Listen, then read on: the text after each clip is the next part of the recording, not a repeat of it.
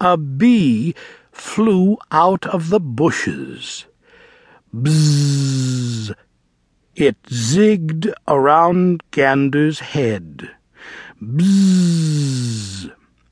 It zagged around his tail. It won't be long, thought Duck, before I will be the one and only, true and forever champion of champions.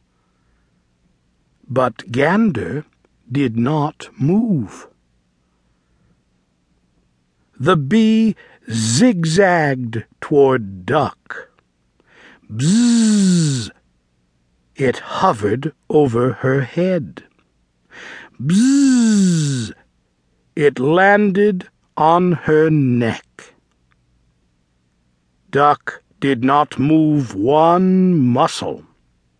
She did not quack one quack. She did not fidget one feather. The bee flew away. Turn the page. Duck waited and waited for Gander to move. A horde of bunnies bounded over. They perched on Gander's head. They slid down his long neck.